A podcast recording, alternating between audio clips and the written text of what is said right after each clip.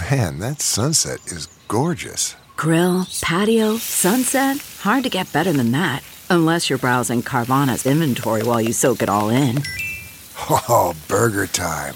So sit back, get comfortable. Carvana's got thousands of cars under $20,000 just waiting for you. I could stay here forever.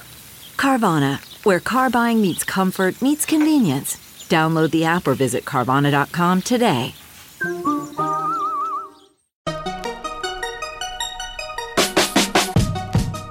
Welcome to the Techmeme Ride Home for Wednesday, May 15th, 2019. I'm Brian McCullough. Today, there's a new major chip flaw called ZombieLoad. The major tech companies sign on to the so called Christchurch call to action.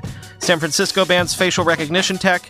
Is Google effectively deprecating search? And did Beyonce make $300 million on the Uber IPO? Here's what you missed today in the world of tech. Welp, once again, the silicon ain't safe. Security researchers have found a new side channel flaw called ZombieLoad that affects nearly all post 2011 Intel chips. Yes, this is a hardware flaw reminiscent of the Meltdown and Spectre vulnerabilities, which exploited speculative execution in modern processors, but with a new twist, quoting TechCrunch. ZombieLoad takes its name from a zombie load, an amount of data that the processor can't understand or properly process, forcing the processor to ask for help from the processor's microcode to prevent a crash. Apps are usually only able to see their own data, but this bug allows that data to bleed across those boundary walls. ZombieLoad will leak any data currently loaded by the processor's core, the researchers said. Intel said patches to the microcode will help clear the processor's buffers, preventing data from being read. Practically, the researchers showed in a proof of concept video that the flaws could be exploited to see which websites a person is visiting in real time, but could easily be repurposed to grab passwords or access tokens used to log in to a victim's online accounts. Like Meltdown and Spectre, it's not just PCs and laptops affected by ZombieLoad. The cloud is also vulnerable. ZombieLoad can be triggered in virtual machines, which are meant to be isolated from other virtual systems and their host device. Daniel Gruss, one of the researchers who discovered the latest round of chip flaws, said it works just like it does on PCs and can read data off the processor. That's potentially a major problem in cloud environments where different customers' virtual machines run on the same server hardware, end quote.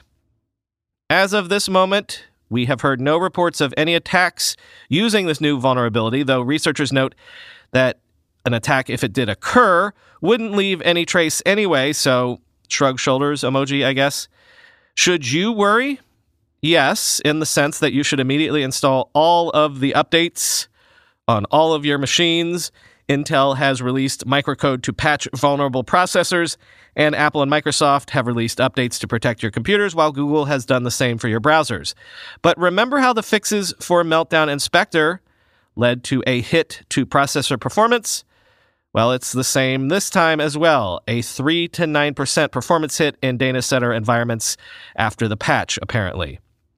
As Matt Odell tweeted, and this is maybe just a mantra for modern life at this point, quote, Number one, operate under the assumption that any device connected to the internet can be remotely compromised. Plan accordingly. Number two, patches have been released. Update your systems. The implications of the Christchurch massacre continue to ripple through the world of tech. That tragedy was, of course, live streamed on Facebook, and Facebook announced that starting today, users who break Facebook's quote, most serious policies will immediately be banned from using Facebook Live for a set period of time, such as maybe 30 days. And it's sort of a first strike situation violate any of their, again, quote, most serious policies, and you're locked out of Facebook Live without recourse. Facebook said it will also block the same offenders from purchasing ads. And led by the governments of New Zealand and France, there is now something called the Christchurch Call to Action, a nine point plan to stop the spread of terrorist content online. This is an agreement and a framework by governments and social media companies to join forces to fight online extremism, and Facebook, Microsoft, Twitter, Google, and Amazon, among others, have all signed on to the plan, which was also formally unveiled at a major international confab today in Paris.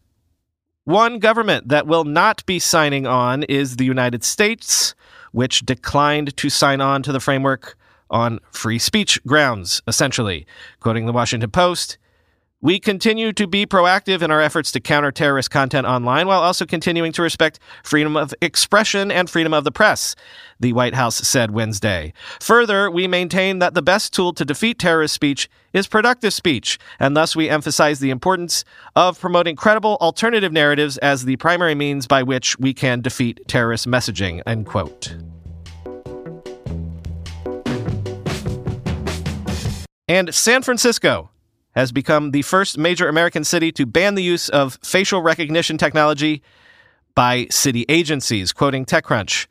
The Stop Secret Surveillance Ordinance, introduced by San Francisco Supervisor Aaron Peskin, is the first ban of its kind for a major American city and the seventh major surveillance oversight effort for a municipality in California. I want to be clear, this is not an anti technology policy, Peskin said during Tuesday's board meeting. Peskin de emphasized the ban aspect of the ordinance, instead, framing it as an outgrowth of the sweeping data privacy reforms signed into law by California Governor Jerry Brown last year and an extension of prior efforts in other counties around the state. End quote. The ordinance passed by a vote of 8 to 1. And note that this is not an outright ban of the technology, just a ban of the use of the technology by the city of San Francisco itself. Private companies and individuals are still free to deploy facial recognition inside San Francisco city limits.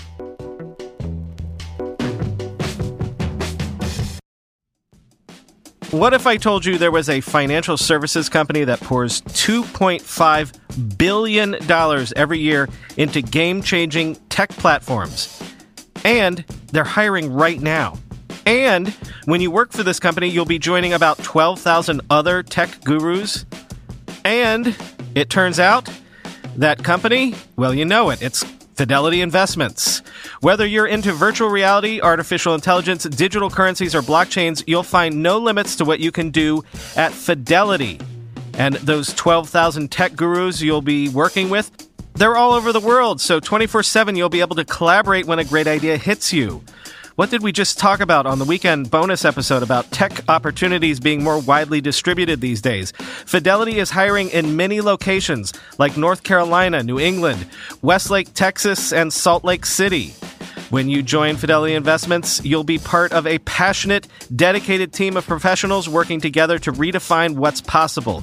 Visit tech.fidelitycareers.com to learn more and help lead the future of Fidelity Investments tech innovation. That's tech www.fidelitycareers.com. The Techmeme Ride Home is brought to you this week by We Work Remotely. In the modern knowledge economy, where you live is increasingly not a deciding factor when it comes to the type of job you can land. If your skill sets and experience are in demand, you can work remotely from where you want, when you want, how you want, in your pajamas if you want. Want to work at a tech startup but can't afford to live in Silicon Valley? Companies are looking to hire remote workers for greater flexibility and access to the sort of workers they need when they need them. So if you're an in-demand worker, you can take advantage of this sort of flexibility by visiting weworkremotely.com to join more than 130,000 job seekers who are applying to openings for designers, programmers, copywriters, marketing pros, even executive positions. More than 68,000 remote work positions have been posted at WeWork Remotely. So go to weworkremotely.com. That's weworkremotely.com and find a remote job that's right for you.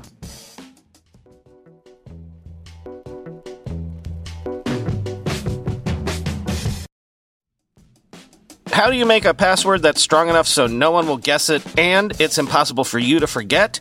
And do it for 100 different sites? And make it so everyone in your company can do the same without ever needing to reset them?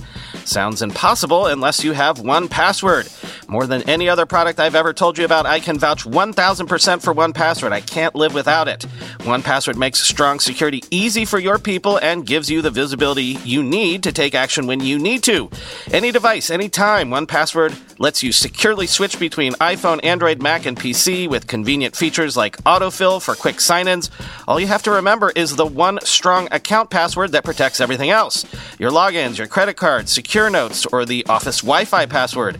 1Password's award winning password manager is trusted by millions of users and over 100,000 businesses from IBM to Slack. It beat out 40 other options to become Wirecutter's top pick for password managers. Right now, my listeners get a free two-week trial at onepassword.com slash ride for your growing business. That's two free weeks at onepassword.com slash ride. Don't let security slow your business down. Go to onepassword.com slash ride. I'm going to a big AI startup demo day here in the city tomorrow, and I will 100% be decked out in Mack Weldon clothing. Why? Well, Mack Weldon makes timeless apparel with modern performance fabrics for guys who want to look and feel sharp without sacrificing comfort. Mack Weldon clothes are designed to fit your style and the demands of modern life. They look like regular clothes, but feel like the latest in modern comfort. They're the go to choice for guys who want to look great without even trying. Breathable underwear that keeps you cool, dry, and comfy all day. That's their AirKnit underwear. Crazy, comfortable, but elevated sweatpants, the Ace collection. An upgraded classic polo with antimicrobial silver threads, the Silver Peak polo. That's my personal fave. And ultra soft antimicrobial tees for when you need to stay fresh longer. Their silver crewneck t shirt. Get timeless looks with modern comfort from Mack Weldon. Go to mackweldon.com and get 20% off your first order with promo code RIDE. That's M A C K W E L D O N.com, promo code RIDE. A couple of grab bag Google search stories here. Google is combining its travel related search products, including Google Trips, Google Flights, and Google Hotel Search, under a single tool called Trips. You can access it by going to google.com forward slash travel, which why not forward slash trips? And also, Google hasn't specified how this integrates with their offline mobile app, Google Trips. But hey, no one ever accused Google of having a simple, unconfusing system when it comes to product lineup naming conventions. This is more in the weeds, but possibly more important. Google has announced Discover Ads, a new visual, carousel, or gallery like ad format that will run across the YouTube home feed, Gmail, and the Discover feed. And it's coming later this year. So, a new visual ad unit because Google knows that visual ads perform better, especially on mobile. I said something recently about how we've come a long way from a plain white page with just a search bar and blue text links, right? And actually, that's what the story is here that I want to highlight. I mentioned that these new ad units will be coming to the Discover feed. What is the Discover feed? It's Google's fancy name for essentially its mobile homepage. Let me quote from Search Engine Land. What is Discover? It's a feed, first known as Google Now, then Google Feed, that appears on the homepage of the Google app for iOS and Android and the Google.com homepage on mobile. Users can customize their feeds to include topics of interest to them. Google began testing ads in Discover last fall with a small set of advertisers. Depending on users' account settings, Google may use web and app activity, device information, location history, and home location to personalize feed content, which is largely AMP enabled. Turns out Discover has become a quiet giant for Google. The company claims more than 800 million people use Discover monthly, end quote. So the point that I'm making here is that Google is for all intents and purposes, for the first time ever, if you look at it from a certain angle, putting ads on the Google homepage. Forget about a long way from a blank white page with a search bar and blue text links. Google is finally doing the thing that they said they would never do. I'm old enough to remember when people flocked to Google from places like Yahoo because they were chock full of annoying ads. Has Google at long last become the thing that it was born to rage against. Well, this has been a long time coming. It's been years since the ads on Google were just a rail along the right hand third of a Google search page. The ads slowly crept into the top of the search results themselves, then the bottom, and then like the majority of the page. And the ads stopped just being clearly labeled text links. They look like regular search links now, and they can have pictures and callouts and maps and everything. Google has flooded everything they can think of with search ads now, especially on mobile.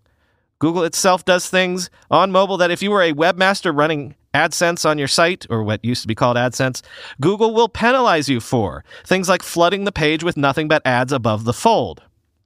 Again, this has been a long time coming. For years, everyone has known that to hit their quarterly numbers, Google has had to time and time again come up with inventive new ways to jam ads anywhere they could.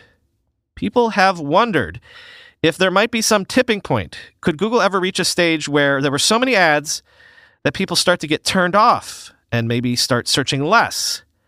I don't know if you recall, last quarterly earnings report for Google was quietly very bad, especially in its search advertising numbers. There are whispers all over the place that Google might be nudging up to the very edge of the precipice where they've jammed all the ads into any of the places that make sense. They're running out of places to jam ads. Now they're even looking to monetize the homepage effectively. So it is starting to feel like they're getting desperate. Look, you know how one of the theories about Uber is that if they can just keep things afloat long enough until self driving cars become a reality, then boom, they can suddenly have amazing unit economics and a profitable business. Well, there's been a similar long term theory about Google in the sense that Google still makes 90% of its money from advertising, and a huge percentage of that still comes from search advertising. Search advertising is essentially Google's golden goose, always has been, and still mostly is.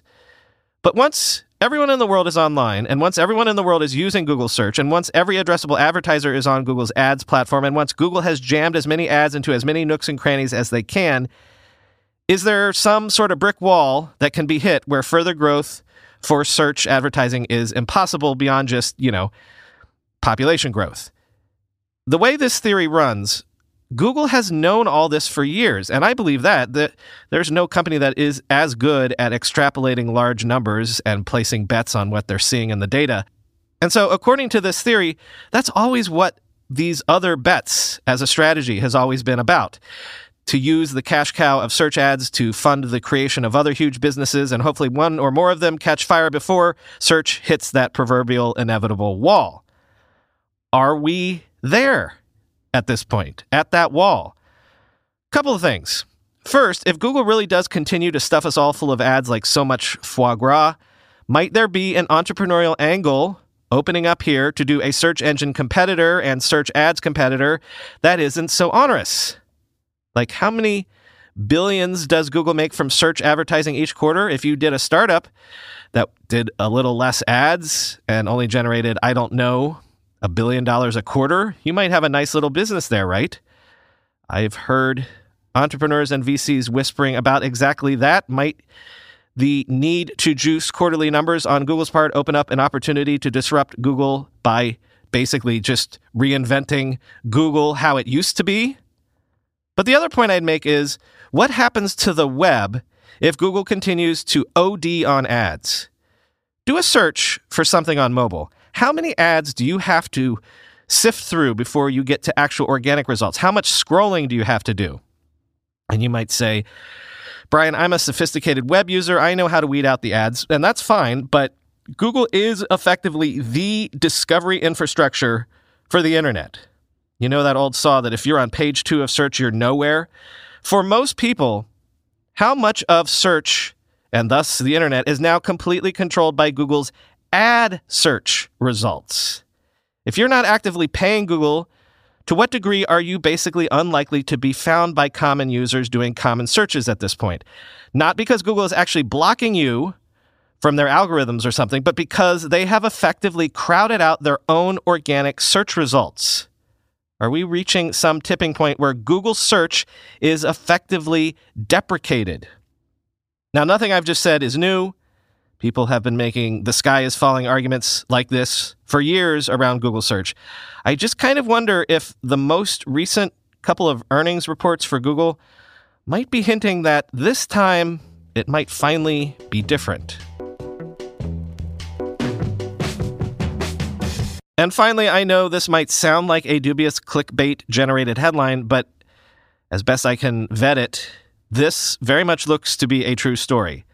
Beyonce might have made $300 million from Uber's IPO because it seems that in 2015, Bey was offered $6 million to perform at a corporate Uber event in Las Vegas. And instead of cash, it seems that she requested the $6 million be paid in restricted stock units.